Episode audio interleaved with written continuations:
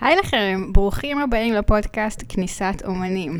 בחלק הזה אני אספר לכם קצת על הפודקאסט, אתן איזושהי הקדמה קצרה, רקע, ככה כדי שתבינו קצת יותר טוב את מה שאתם עומדים לשמוע. אז אני עדי, אני פסיכולוגית. המטרה שלי היא לעשות איזושהי התמחות בעולם הבמה ולפתח ענף בשם פסיכולוגיית במה, בדומה לפסיכולוגיית הספורט שקיימת היום, שמתמחה בעבודה עם ספורטאים. אז אותי באופן דומה מעניין להתמחות בעבודה עם אומנים וכל מי ומה שקשור לתחום הזה. למי שקשור לתחום אני אגיד שהתואר השני שלי הוא בפסיכולוגיה ארגונית תעסוקתית.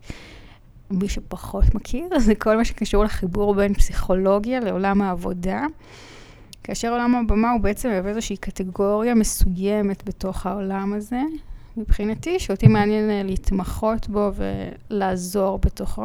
כחלק מהחזון הזה ראיינתי בתקופת הקורונה חמישים אומני במה בזום, זמרים, שחקנים וסטנדאפיסטים, כמובן גם גברים וגם נשים, ועוד עשרה אנשים שעובדים עם אומני במה, סוכנים, במאים, מנהלי הצגות, כדי ללמוד גם מהזווית שלהם על העבודה עם האוכלוסייה הזאת. הקשיים בעבודה הייתה הקשיים שאומנים חווים מהזווית שלהם. כאשר המטרה שלי ברעיונות הייתה בעיקר ללמוד א' על הצרכים הנפשיים שהבמה עונה עליהם, וב' על הקשיים הנפשיים שהעולם הזה מזמן והמורכבויות שהוא מביא איתו. אלה היו שני הנושאים ככה בגדול, וכמובן שאי אפשר היה שלא להתייחס גם לקורונה בתקופה הזאת.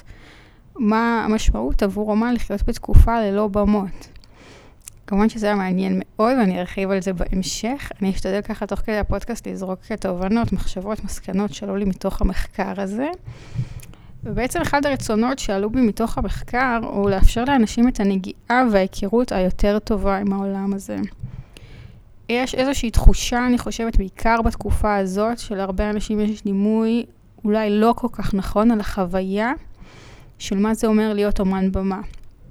לפעמים גם דעה מאוד שלילית ושגויה, וחשוב לי לחשוף גם אתכם לעולם הזה, ובטח גם למי ששוקל להיות חלק מהעולם הזה, או שהוא בעצמו חלק מהעולם הזה, או שיש לו בן או בת זוג, שחשוב לו להבין את העולם שלהם יותר טוב. כי זה באמת עולם קצת אחר, זאת שפה שונה, עם נורמות שונות, זאת תרבות אחרת לגמרי. אני מקווה שתבינו קצת יותר על מה אני מדברת, אחרי שתעקבו קצת אחרי הפודקאסט. הפודקאסט בנוי ככה שבכל פעם אני מארחת לראיון אומן במה, או איש מקצוע, אשת מקצוע שקשורים באיזשהו אופן לעולם הבמה, במטרה ללמוד על העולם הזה יותר טוב. בכל פעם תראו שיש שאלות שחוזרות על עצמן, בהתחלה ובסיום, ויהיה לרוב נושא אחד, אולי שניים מרכזיים באמצע שאנחנו עוסקים בהם, שיהיו מתחלפים וכמובן ספציפיים ומותאמים לאותו מרואיין או מרואיינת, ולרקע שלו בעולם הזה, כשהמטרה שלי בגדול לפעמים לנפץ איזשהו מיתוס או דימוי שגוי על העולם הזה, ולפעמים פשוט לחשוף אתכם קצת יותר לעולם הבמה, למאחורי הקלעים שלו, לתהליכים הנפשיים שמתרחשים מאחורי הקלעים של העולם הזה. ומכאן גם השם, כניסת אומנים. מי שלא מכיר, זה התפר הזה, החיבור בין העולם, נאמר, החיצוני, כביכול הרגיל, אני אגיד במרכאות, לבין מאחורי הקלעים, אליהם האומנים נכנסים לפני שהם עולים להופיע. המטרה היא לאפשר איזושהי הצצה לתוך העולם הזה. בכוונה לא קראתי לפודקאסט חדר אומנים, כי אנחנו מאפשרים כאן רק סוג של הצצה. אני לא בטוחה שאפשר להיכנס לגמרי, ממש all the way פנימה בפודקאסט, אבל אנחנו ננסה לתת כאן איזושהי הצצה, ובכל פעם מכיוון אחר, מזווית אחרת, ואני מקווה שזה יהיה מעניין עבורכם, ובאמת אולי יפתח לכם קצת את הראש לגבי העולם הבאמת מופלא הזה של אומני הבמה.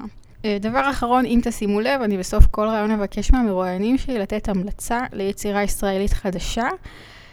אנחנו יודעים שהענף הזה זקוק לעוד צופים, לעוד קהל, אחרי התקופה הלא פשוטה שהוא עבר עכשיו, ואני חושבת שגם לנו כקהל יש צמא לזה. אז גם אם אתם לא מספיקים להגיע לסוף של הרעיון, אני ממליצה לכם כן לשמוע את ההמלצה, כדי גם להרים לענף וגם להרים לעצמכם. אנחנו עוד נדבר על היכולת של האומנויות האלה להשפיע על המצב רוח שלנו, על הרגשות, על התחושות שלנו, ומי בעצם לא רוצה את זה. אז אני מזמינה אתכם להצטרף אליי למסע הזה, אל מאחורי הקלעים של עולם הבמה.